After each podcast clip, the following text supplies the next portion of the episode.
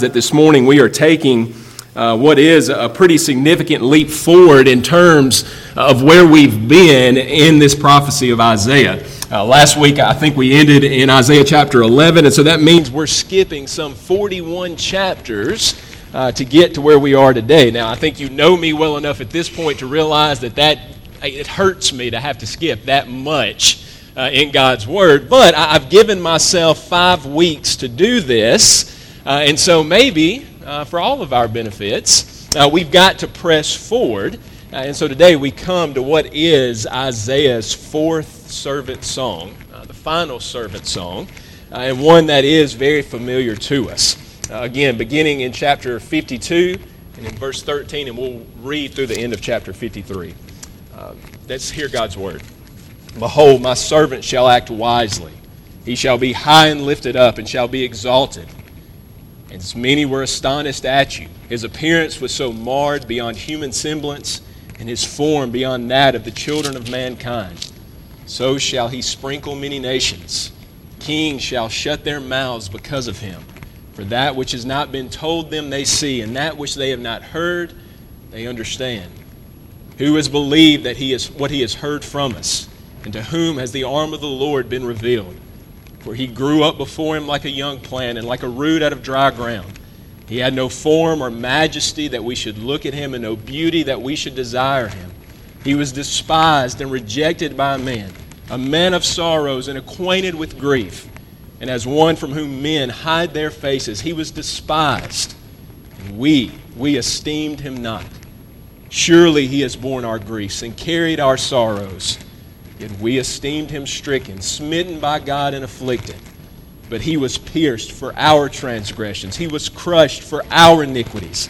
Upon him was the chastisement that brought us peace, and with his wounds we are healed.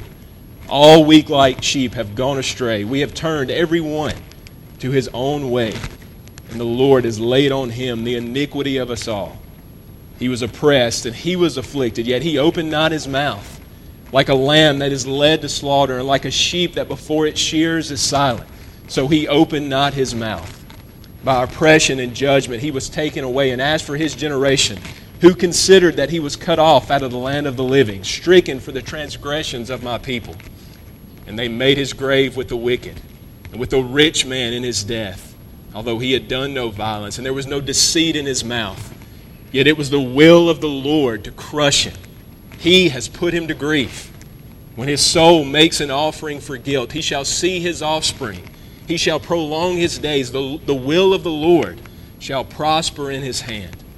Out of the anguish of his soul, he shall see and be satisfied. By his knowledge shall the righteous one, my servant, make many to be accounted righteous, and he shall bear their iniquities.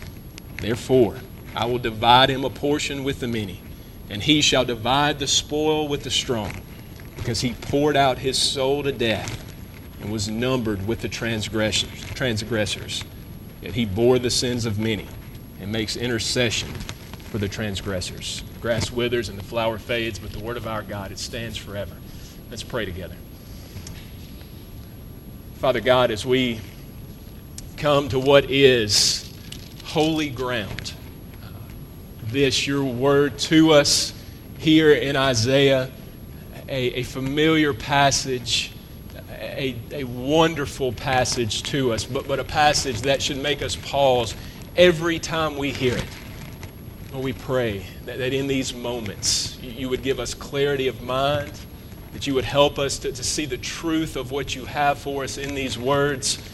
And most of all, we pray that we would see this servant, this servant who has suffered and died for his people, hold before our eyes always King Jesus. We ask these things in his name. Amen. Well, before we dive into the specifics of all of this before us this morning, uh, it's important once again uh, to try to get the historical context, this is historical context that we have rehearsed uh, week after week for the past three weeks. It's important to get it uh, before us once again. Uh, and I'm sure you feel like you have a, pretty firm grip on it, and I'm sure you do. And so rather than, than going through every detail, I would simply remind you that Isaiah, as Isaiah is writing this prophecy to God's people, uh, they have uh, lived in open rebellion, open sin against Him, particularly the kings that, that are supposed to lead God's people. They have turned to their own way. You know, rather than following Him, rather than listening to the words that, that He has spoken to them, don't be afraid. Don't go after foreign gods. They have turned to their own way, they have made their own plans. Political alliances, self indulgence, that they have chosen to do things their way. And as a result, uh, judgment. Judgment in the form of Assyrian and later Babylonian exile, it's coming. And so for 39 chapters, 39, Isaiah lays out judgment. It's coming. Now, certainly, in the midst of all of that, and we've seen this over the last three weeks, he's given us hope, right?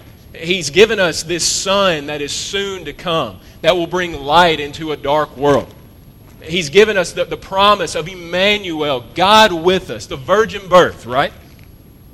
And then last week, he promised us a king a king who would come and who would rule in righteousness and in equity, who would bring true justice into the world. And so, throughout, it's sort of like looking up at the night sky. The, the background is bleak, it is dark. But all along the way, there's been these little points of light, uh, these points uh, that have reminded us that there is hope. And then in chapter 40, that, that hope takes center stage, right? For 39 chapters, he declares judgment. And then in chapter 40, the whole tone changes. Rather than speaking to the people who have rebelled, God begins to speak to the people who will be in exile. Says, Comfort. Comfort my people, O Israel. Isaiah, you speak to these people and you tell them that though they have sinned, though they have gone far from me, I, the, the promised covenant keeping God, I will not leave them. I will not abandon them, even there. But I will bring them back. Bring them back.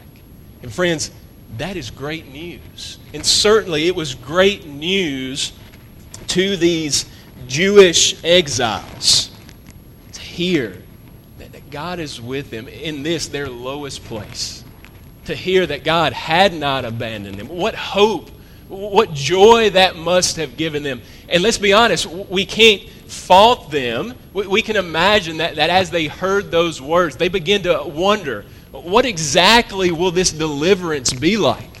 And, and they had heard in Isaiah 11 and Isaiah 9 and Isaiah 7 those promises of a Redeemer. And so they begin to, to build up this Redeemer in their mind, right? He's a king. And so they could imagine, they could see him in all of his majesty and all of his glory coming to deliver them. They could see Emmanuel, God with his people. They could hear all the cheers, all the trumpets, all the joy of this Davidic king. If David and Solomon were the standard, you remember how great Solomon's kingdom eventually became before he fell into sin. If that's the standard, and this king is going to surpass that, in their minds, that, that we can't even possibly imagine what they must have been thinking. It's kind of like uh, that, that it's Christmas season. It's kind of like that, that Christmas gift that you really want, and you consider all the, the awesome things that it can do and how great it'll be to have it, and you have a long time to think about it, so you build it up and you build it up, and eventually it's the most amazing thing in the world, right? You've got to have this thing. Eh, eh, well, to some degree or another, had to have been what Israel was doing during this time. They're suffering. They're under foreign oppression. They're, they're away from their land, away from their homes. They can't worship God the way He's prescribed because there is no temple. And So they're awaiting an amazing gift. And all along the way, they're building it up. They're building it up. And then they turn to Isaiah 52. Then they turn to these songs of the suffering servant. The amazing gift that they had anticipated, the, the amazing gift that they had built up in their minds, turns out, it seems to turn out to be, sorry, socks. Or maybe it's an oven mitt, or maybe it's something that, that is sort of seeming like, well, you know, it's not sort of disappointing, right? They wanted a king it seems that, that what God is sending them instead is a servant. You know that, that gif or that gif or however you say that word where that guy's like, what? It's got to be what they're doing, right? How? How is this helpful to us? Because notice, this is a servant who is first in this passage, he's lowly. He's lowly in every way. Verse 2, it says that he will grow up before him, that is, before God as a young plant, as a dry root. How could one with earthly origins, one distinct from the Father himself, be that arm of the Lord that we read about in chapter 53 and in verse 1? How could one that is a dry root be the king? He's lowly in his origins, he's also lowly in his appearance. He's plain. He's normal. Maybe even one who is unseemly. How could that be the, the King of Kings? He says he has no form, he has no majesty, no beauty that we should look at him. None of us should think that, that if we ha- had walked the streets of Jerusalem and passed Jesus, that we would have said, hey, that's the King. Because none of us would have done that. Here, you got to turn me down. I'm hot. None of us would have stopped and said, hey, that's him. He, he had no appearance that we should see him. Uh, several years ago, this has actually been probably 10 years ago, Ryan and I, uh, we went to a concert. It was a guitar player. Y'all probably never heard of him, but to us, he was a pretty famous guy. And, and we, it was in Atlanta. We left real early. We got there real early, and we were like on the second row, and there was nobody there in the place when we got there. And it was just like the, the sound crew was there. And we're sitting there just like anticipating the whole thing, and this guy sticks his head out from behind the curtain. And Ryan's looking at me, and I'm looking at him like, is that the guy? The guy that we came to see, is that him? He's just in normal street clothes. He's not ready for the show. And like, no, that's not him. And so we just sat there. I mean, we froze like a couple of just, I mean, we didn't do anything. It was him. We could have like shook his hand. We could have talked to him. Nothing. We just sat there. But he, he did not look the part. It's here in Isaiah, this, this king, this redeeming king. He doesn't look the part. He's lowly in his origins, he's lowly in his appearance. Notice also, he's lowly in his life experience. There will be no pomp and circumstance. His life will be no leisurely stroll. He, seemingly, he will experience very little joy at all. A man of sorrows acquainted with grief. He will know struggles. He will know hardships and afflictions. It's a lowly existence. He's lowly in his demeanor, and that's maybe the most shocking of all, especially to these Jews who were in exile. They were expecting someone to come and to stand up for them, someone to say, No, you can't do this because these are my people. But notice in verse 7 though men will oppress him, he will not open his mouth in return. He will not curse. He will not argue. He will not condemn or accuse. He won't even attempt to defend himself. Instead, he will be silent before his accusers. This one who is to be the king, this servant, he is meek, he is lowly. As one commentator says, the human eye saw a man among men of human ancestry with no special dignity, and as the object of scorn, he was left, lacking in adherence. And so our Jewish exiles, they read this and they ask, how could this be the one? How could this possibly be the Messiah? Well, if those verses were enough to lead them to that question, then, friends, I imagine that what comes next would have left no doubt in their minds at all. It would have caused them to say, hey, we're just going to try to ignore that part of what Isaiah says to us. Because not only is he a lowly servant, but notice, secondly, that he is also a suffering servant. He won't just come from nothing, he won't just appear as nothing, he won't just be rejected, he will suffer almost unimaginably at the hands of this world. He'll be stricken and afflicted, verse 4. Pierced and crushed and wounded, verse 5. Oppressed. He will receive the judgments of men, unwarranted, but judgments no less, of verse 8.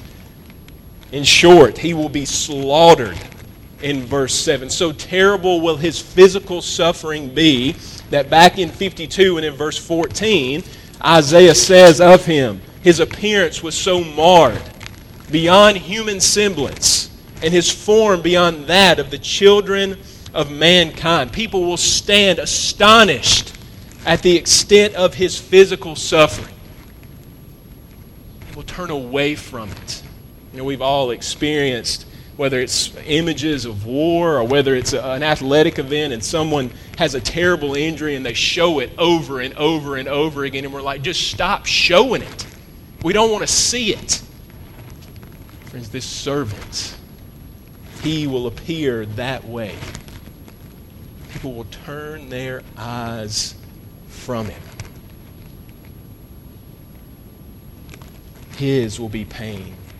His will be suffering, unimaginable. And notice, it extends beyond just the, the merely physical, but it is also emotional. It is spiritual anguish emotionally, who is it that stands with this servant in his time of need? Clearly, the, the people won't stand with him. In the passage, it says that, that we have uh, abandoned him, right? That's God's people. We. He is utterly alone by himself, emotional darkness. Notice it's a darkness that also extends to this servant's very soul. Spiritually, he is in anguish. Verse 9, it is the darkness that follows him even to the grave. Though he is innocent, he will be counted among the wicked. He will be locked in with the transgressors. Again, and I know I'm, I'm beating a dead horse here, but friends, it's, it's worth remembering that this servant, his will be a life of unspeakable suffering. And once again, our Jewish exiles ask, How? How could this be the one? Again, at this point, they've got to just be turning away from it. They got to be saying, Hey, this is either a different person altogether, we've missed something along the way, or, or Isaiah just got it wrong we're just going to have to not listen to this part of what he has said to us. They wanted the best, the best gift. It seems that what they got is the opposite of that. It seems that what they're going to get socks.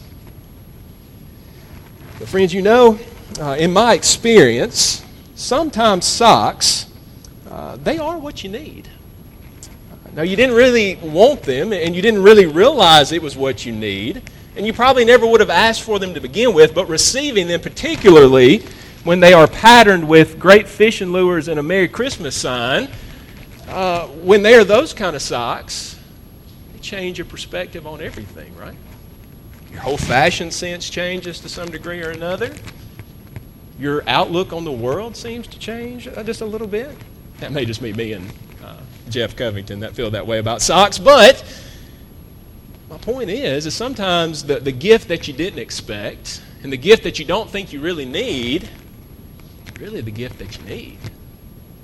Here in this passage, no truer words have ever been spoken. The exiles want a redeemer. They want someone to deliver them, and guess what? God is giving them just that. He's giving them one who will give them everything. Remember, when it got right down to it, what was the problem for Israel? What was the problem for the kings? Yes, they had gone their own way. Yes, they had made their own decisions, and it had gotten them in trouble all along the way. But ultimately, their greatest problem was not out there. The problem was right here, right? Sin in their hearts, rebellion in their hearts. And along the way, there had been kings who, who had done a good job of fixing the things out there. You know, Josiah is going to come after this, and he's going to be a pretty good king. He's going to bring reform. He's going to lead the people back in the way that they should go. But guess what happens to Josiah? He dies in battle. And guess what happens after he dies in battle? Everything goes back to the way that it was before. Just like it is in the book of Judges. Over and over and over again, the judges come and they redeem, but then the judges die. And the people just go back to their sinful ways. So, yes, for these exiles, a king could come and he could deliver them, but guess what their problem would still be? They would still be enslaved to the sins of their heart. They would still be mired in rebellion. And so their need is for a different kind of king. Not just a Davidic king, but a redeeming Davidic king. And friends, notice that that's who this servant proves to be. Yes, he is lowly and he is suffering. But thirdly, he is the redeeming servant. And you see it in two ways. He brings redemption in relationship to the people themselves.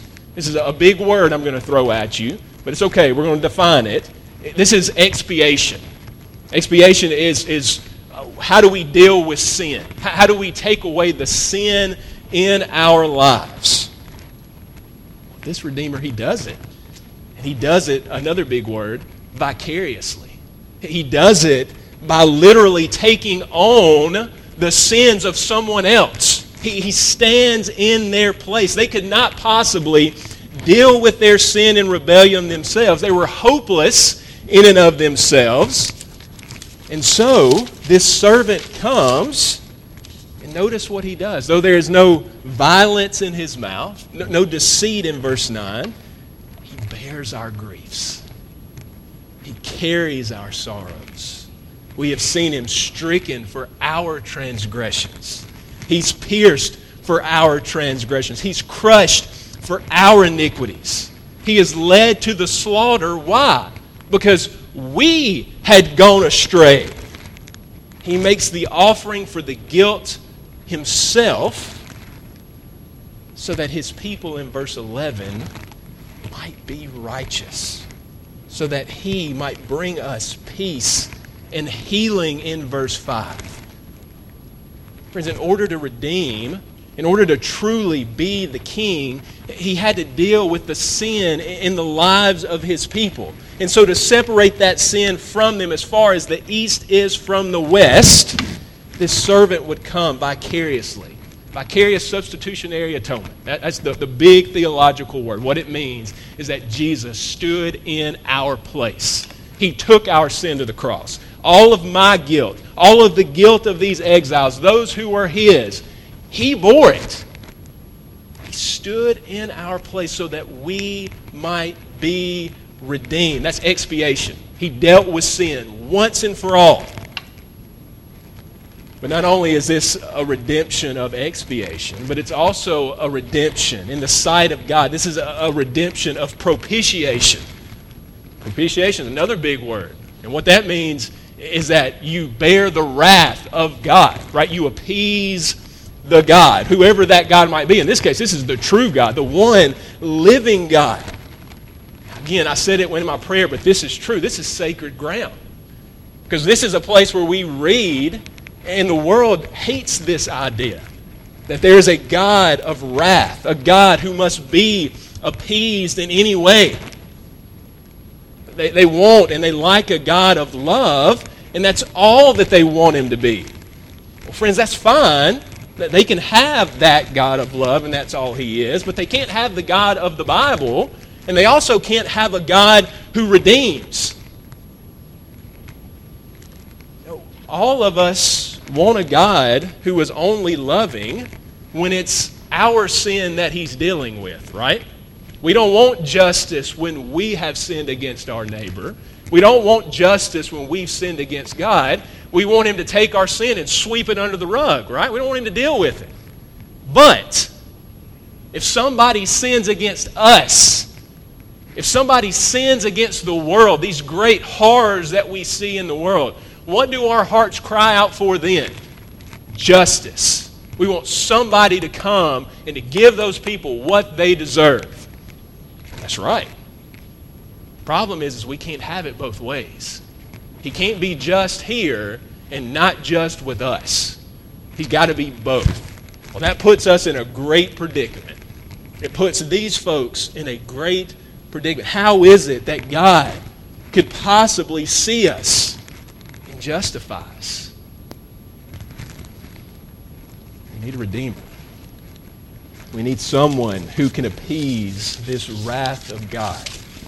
And notice this servant in verse 4. He is smitten by who? By God. Verse 10. Who is it? Whose will is it to crush him? Not man's. This is where C.S. Lewis gets it wrong, and rarely does C.S. Lewis ever get it wrong, but he gets it wrong here. In The Lion, the Witch, and the Wardrobe, who is it that kills Aslan? It's the White Witch.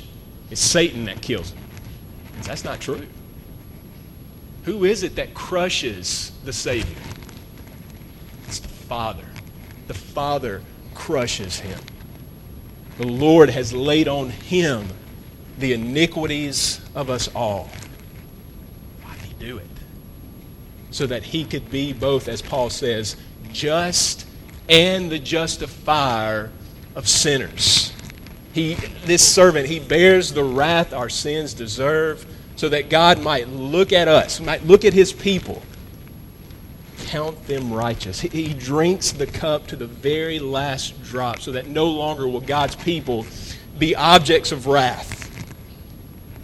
Children, sons and daughters of the Most High.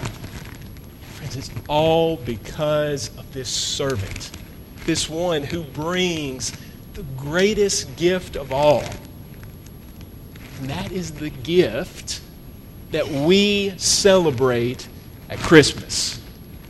This week, uh, Sarah Grace, uh, she's been sick off and on all week again, so pray for us because she's, she's been sick for like three weeks. Um, but we were talking about Christmas, and she was talking about gifts. And Renee, to her credit, she said, Well, Sarah Grace, that, that's fine, but you remember, what is the greatest gift of all? And Sarah Grace said, It's Jesus. She knows the right Sunday school answers. But when I, I was just listening outside of the room, and those words that Renee said, the greatest gift of all, it has stuck with me all week. It has stuck with me as I, have prepared for this sermon, because that's true.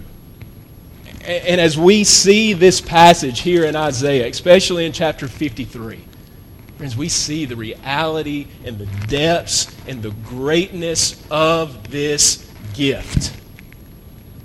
Our Savior, our God, loved us so much that He sent His Son so that whosoever believes in Him should not perish, but have everlasting life. It's a Son born in a lowly estate, in a cattle stall. He is a baby who grew up like a young plant with no majesty or form that we should look at him. He was mocked. He was rejected by men. But what does Peter say? He did not open his mouth at all, right? He didn't condemn. He was humble. He was blameless before men, and yet they put him on a cross. He suffered and died. He was buried. His soul was in anguish. My God, my God, why have you forsaken me?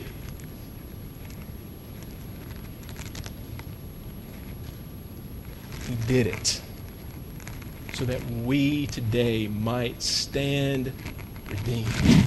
Friends, this is the depths of God's love for us. Who is this son? Who is this child? Who is this servant? Hear me now. It's Jesus. It is Jesus Christ, the Son of Mary and the Son of God. He is the King. No, he, he didn't fulfill the, the Jewish expectation. But look back at chapter 52 and in verse 13, and this is where we'll try to bring this thing to a close. Isaiah begins this prophecy. He really begins it on, a positive note, right? He says, Behold, my servant shall act wisely. He shall be high and lifted up. Yes, it pleased the Father to crush him. But the Father was also pleased with the work of his servant. And so, in the end, he exalts him. He gives him, as you read in your bulletin, the name that is above every name. So that at the name of Jesus, every knee should bow and every tongue confess that he is indeed Lord. Verse 15 So shall he sprinkle many nations. This is uh, uh, priestly imagery, right? You remember in the Old Covenant, they would kill the sacrifice and the priest would stand and he would sprinkle the blood over the people. It was a picture of their cleansing. Well, here, this servant, he does that to the nations. If you turn to Revelation chapter 5 and in verse 9, or 7 verse 9, or chapter 10 and verse 11, or chapter 14 and verse 6, who is it that bows before King Jesus? It is every tongue, tribe, and nation. They have been redeemed under this servant. He has cleansed them from their unrighteousness finally, in 53 and in verse 1, who has believed that what, what we have heard, and whom has the arm of the Lord been revealed? Over in 55 and in verse 12, 53 and in verse 12, uh, it says that, that he will bring victory, that he will divide the spoils among his people. Think about Ephesians 1. In him we have been blessed with every spiritual blessing in Ephesians 4, Paul actually uses this same kind of imagery, though it's from Psalms. It is the king dividing the spoils among his people. He's giving them out to all of those who belong to him. Friends, yes, Jesus is the suffering servant. But through the resurrection, through the, the, the good, uh, the, through the love of his Father, he is also the exalted King. He is our exalted King. We won't sing it today, though we should. But I would remind you of those great lyrics in the great hymn, Man of Sorrows, What a Name. For the Son of God who came, ruined sinners to reclaim. Hallelujah. What a Savior. And then he goes on to say, Lifted up was he to die. It is finished, was his cry. Where is he? Now in heaven, exalted high. Hallelujah. What a Savior. Friends, we are gathered. If you know God today, if you are resting in Jesus, He is your exalted King. And we are here today, as every Sunday we are here, as our whole lives should be, to bow before Him and worship this one who has so lifted up, this one who has done and given us everything. Don't let the truth of what Christmas is pass you by. This is it. He came in a lowly place and he died for sinners so that we might be redeemed. There is no other way. He is exalted at the right hand of God the Father Almighty. Hallelujah. What a Savior. Let's pray together. Father, as we consider this one before us, Lord, we do bow and worship Him and adore Him for the things that He has done for us. Lord, we can't even begin to, to say how thankful we are. Our sinful hearts cannot even begin to, to grasp even a, a small portion of the truth of what we have just read. We are so numb to it. We, we are so used to it. We've heard it a thousand times that it rolls off our tongues and we read it and we skim right over it. May it never be. He is the man of sorrows, He is the suffering servant. He who knew all glory, eternal glory with the Father comes a sin and obedient to the point of death, even death on a cross. He's done it on our behalf. He's done it for sinners like me, sinners like these gathered today. So, Lord, may we never take it for granted. May we always bow and worship this one whom you have exalted, this one whom you have lifted on high. Lord, we look forward to that day where he will return, where we will be with him for all of eternity, where the nations will come to him and bow before them. Whether they want to or not, they will bow in his presence and they will confess that, yes, he is indeed Lord. Cry out to you, Come soon, Lord Jesus. Until then, help us to live as your people in a lost and dying world. We ask these things in Jesus' name. Amen. Our closing hymn uh, is hymn number 213.